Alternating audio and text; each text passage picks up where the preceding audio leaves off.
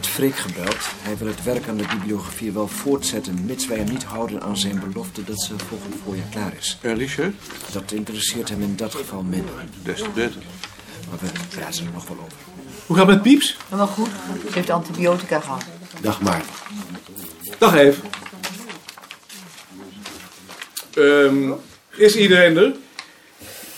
Mark is er nog niet. Mark komt niet. En Gert is er ook nog niet. Gert is naar het carnaval. Rie, wil jij de deur dicht doen? Ik heet in de eerste plaats Frits Bloembergen. Van harte welkom. Frits is toegevoegd aan het boedelbeschrijvingsonderzoek. Hij zal nagaan of het mogelijk is een dossier van Amsterdam in de 17e en de 18e eeuw te maken als aanvulling op de 19e eeuwse boedels die we al in huis hebben. Zodra die opdracht is uitgegroeid tot een onderzoeksproject, zullen we dat aan jullie voorleggen. Ik wist niet dat er een vacature was. Frits wordt betaald uit het ziekengeld van Bart. Tot nu toe is dat geld gebruikt door andere afdelingen, omdat ik van het bestaan ervan niets afwist. Frits zit op de kamer van Rie, maar voorlopig zal hij de meeste tijd in het gemeentearchief werken. Verder is er bericht van verhindering van Gert, die voor het bureau de carnavalsviering bijwoont. Van Lien, die met vakantie in Parijs is. En van Mark, die het nu namens de afdeling Volksnamen in de instituutsraad zit. zuiverder vindt om niet ook onze vergaderingen bij te wonen. Wat doet dat er nou toe? Zo officieel is het toch niet? Hij vond het beter. Hij blijft wel bij de voortgangsreportages en de vergadering over het bulletin komen. De instituutsraad. Er ligt een voorstel van Tjitske om voortaan ideële koffie te gebruiken. En er ligt een voorstel van mij om alleen nog tweede klas te reizen wanneer we voor het bureau op stap zijn.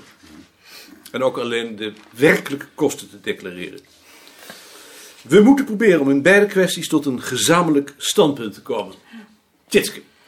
Mam, ik dacht dat het eh, eigenlijk wel duidelijk was. Maar misschien wil je je argumenten nog eens even samenvatten? Die heb ik toch al rondgestuurd. Ja, maar voor de discussie is het handig als je het nog eens even samenvat. Frits heeft ze in ieder geval nog niet gelezen. Ik heb ze ook nog niet gelezen. Omdat jij alles ongelezen op je bureau laat liggen. Tjitske is antwoord. Nou, ik vind dat we solidair moeten zijn met de derde wereld. Ik vind het een heel goed plan. Ik ook. Dat moeten we zeker doen. Zijn er ook mensen die het geen goed plan vinden? Ja, ik zou er toch nog wel een opmerking over willen maken. Bart. Ik zou dan toch wel eerst willen weten wat het verschil is tussen deze koffie en de koffie die wij gewoonlijk in de winkel kopen. Het staat toch in dat stuk dat ik heb rondgestuurd? Maar dat heb ik niet gelezen. Deze koffie komt uit Tanzania. De staat zorgt daarvoor dat de boeren een gegarandeerd inkomen hebben. En toch ook uit Nicaragua en Angola. Maar Het meeste uit Tanzania. Dus eigenlijk steunen we met het kopen van deze koffie de regering van Tanzania. Het is toch een ontwikkelingsland? Dat mag je toch wel steunen? Ik zeg niet dat je dat niet mag steunen, maar dat is dan een individuele beslissing. En ik vind niet dat je die aan een ander op mag dringen. Maar als je dat niet doet, dan steun je toch de groothandel? Dat zal ik niet ontkennen. En ik zeg ook niet dat ik persoonlijk niet voor het gebruik van deze koffie zou willen kiezen. Maar ik vind dat ik die keuze niet aan een ander op mag dringen. Maar die dring je toch ook op als je geen ideële koffie gebruikt. Daarom zou ik er ook voor willen pleiten dat beide soorten koffie ter beschikking worden gesteld. Zodat iedereen voor zichzelf de keus kan maken. Ja, dat lijkt me geen reëel voorstel. Ik zie Wichtbold al twee ketels koffie zetten. Dat doet hij nooit. Afgezien van dat het heel onrendabel is. Weet ik niet of dat onrendabel is. Dat zou ik wel eens bewezen willen zien. Maar dat ligt toch voor de hand, Bart? Als je twee keer koffie zet, heb je toch twee keer wat over? Dat weet ik nu juist niet. Goed, nou. De standpunten zijn duidelijk. Wie steunt het voorstel van Bart om beide soorten koffie te schenken? Niemand? Wie deelt dan zijn bezwaren tegen het voorstel van Tjitske? Ook niemand. Dan zullen we het voorstel van Tjitske in de instituutsraad brengen. Maar wat moet ik dan met het voorstel van Bart? Want die vertegenwoordig ik toch ook? Ik zou het inderdaad wel op prijs stellen wanneer mijn bezwaren in de instituutsraad tot uiting werden gebracht. Maar dat gaat dan wel ten koste van de eenheid van de afdeling. Misschien is het verstandig om eerst een proef te nemen. Hm? Als je de instituutsraad met dit voorstel overvalt, dan is de kans groot dat ze het afwijzen. Als we voorstellen om een proef te nemen, dan hebben we ook meer tijd om eh, reclame te maken. Dus dan hoef ik ook geen standpunten te verdedigen. Nee. Ik neem aan, Bart, dat je tegen het nemen van een proef geen bezwaar hebt. Als er maar geen standpunten worden opgedrongen. Dat gebeurt pas in tweede instantie. Iedereen akkoord met dit tussenvoorstel? Dan de reiskosten. Ik licht dat voorstel toe. Op de begroting van het instituut staat 30.000 gulden voor reiskosten. Daarvan wordt maar een fractie gebruikt door onze afdeling. Als ik jaring even niet meer reken, omdat dat een bijzonder geval is, maar dan nog. De belangrijkste reden is dat wij consequent tweede klas reizen en dat we bovendien alleen de werkelijke kosten declareren. Op de andere afdelingen wordt volgens Bavelaar door de bank genomen eerste klas en het maximaal toegestane bedrag gedeclareerd, dat gewoonlijk veel hoger ligt dan de werkelijke kosten. Ik vind dat een misstand. Daar zou ik mee kunnen leven als we niet door het hoofdbureau op de nullijn waren gezet, terwijl de reiskosten nog voortdurend stijgen. Het gevolg is dat we die post overschrijden, wat weer ten koste gaat van andere posten. Ik vind dat onverantwoord. Vandaar mijn voorstel om voortaan op het hele instituut, net als wij, tweede klas te reizen en alleen de werkelijke kosten te declareren. Wie ziet daar bezwaren tegen? En hoe wou jij dat dan controleren? Ze kunnen toch wel bonnetjes overleggen? Nou, ik geloof niet dat je zo ver hoeft te gaan. Het is genoeg als je de regels stelt. Ik denk dat iedereen zich er dan wel aan zal houden. Toch? Met koning. Dag, Ja, wil je een zak aarde meebrengen? Ik ben met geraniums bezig en er is geen aarde meer. goed. Die jenever is ook bijna op. Ik zal het doen. Wat doe je kortaf? Is er iets? Nee. Ik heb toch het gevoel dat er iets is. Gek, hè? We zijn aan het vergaderen. Oh, en dan mag ik niet opbellen. Ja, maar ik moet nu weer vergaderen. Oh, goed hoor. Ik leg hem alweer neer. Wel straks nog wel.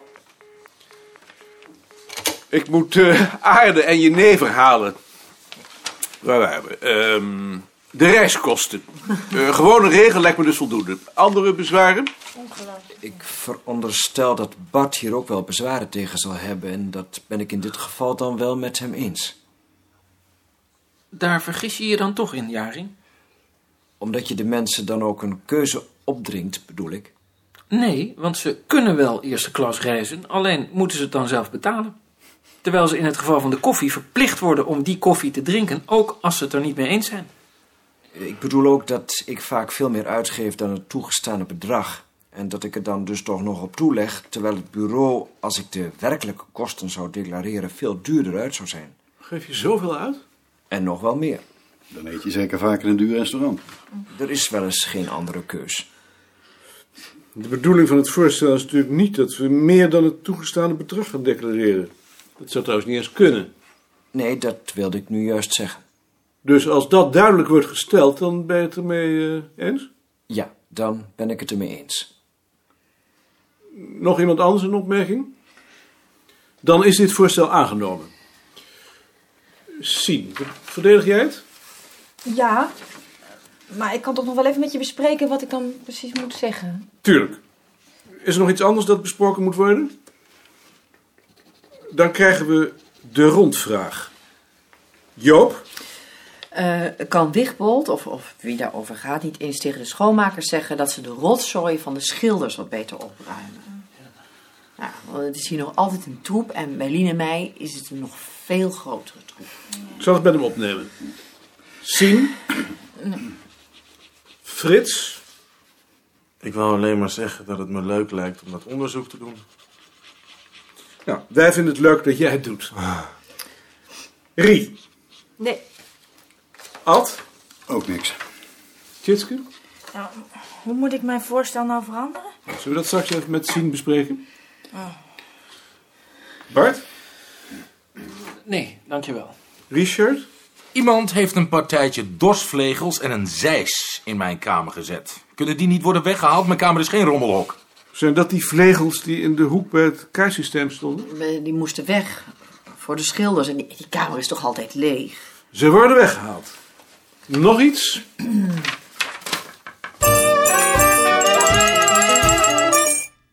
Wat was nou het standpunt van Sien in die kwestie van die ideële koffie, denk jij? Die was het natuurlijk met Bart eens. Die vindt ook dat je geen politiek mag bedrijven. Die indruk had ik ook, maar omdat Bart haar irriteerde... Omdat ze niet tegen dat gezeik kan. En ze voelt zich nu verantwoordelijk voor de eenheid van de afdeling. Zou dat het zijn? Ze vindt het maar een halfzacht gedoe. Om, omdat het geen onderzoek is. En omdat Henk er natuurlijk tegen is. De mens zit toch eigenlijk meesterlijk in elkaar. Kijken jullie wel eens naar Dirk? Wie is Dirk? Weet je niet wie Dirk is? Maar jullie hebben toch tv? Jawel. Een Duitse politiefilm. Duits. Ontzettend goed hoor, je moet er echt eens naar kijken. Zal doen. feestneus, Mien. Waar is mijn neus? Waar is mijn feestneus gebleven? ja, ik ben weer terug. Heb je je askruisje gehaald? Natuurlijk. Ik zie niks. Nee, dat is maar een grap. Echt, zou je dat toch ook moeten doen? Hoe- Hoe was het? Verschrikkelijk. Ik doe dat echt nooit meer. Ah, kun je die neus niet oplaten, die staat je geweldig. Waar ben je geweest? Eerst in Rossum, daarna in Den Bosch en gisteren in Bergen op Zoom. Aantekeningen gemaakt? Honderden. Vanuit één punt? Van verschillende punten. Van onze speciale verslaggever.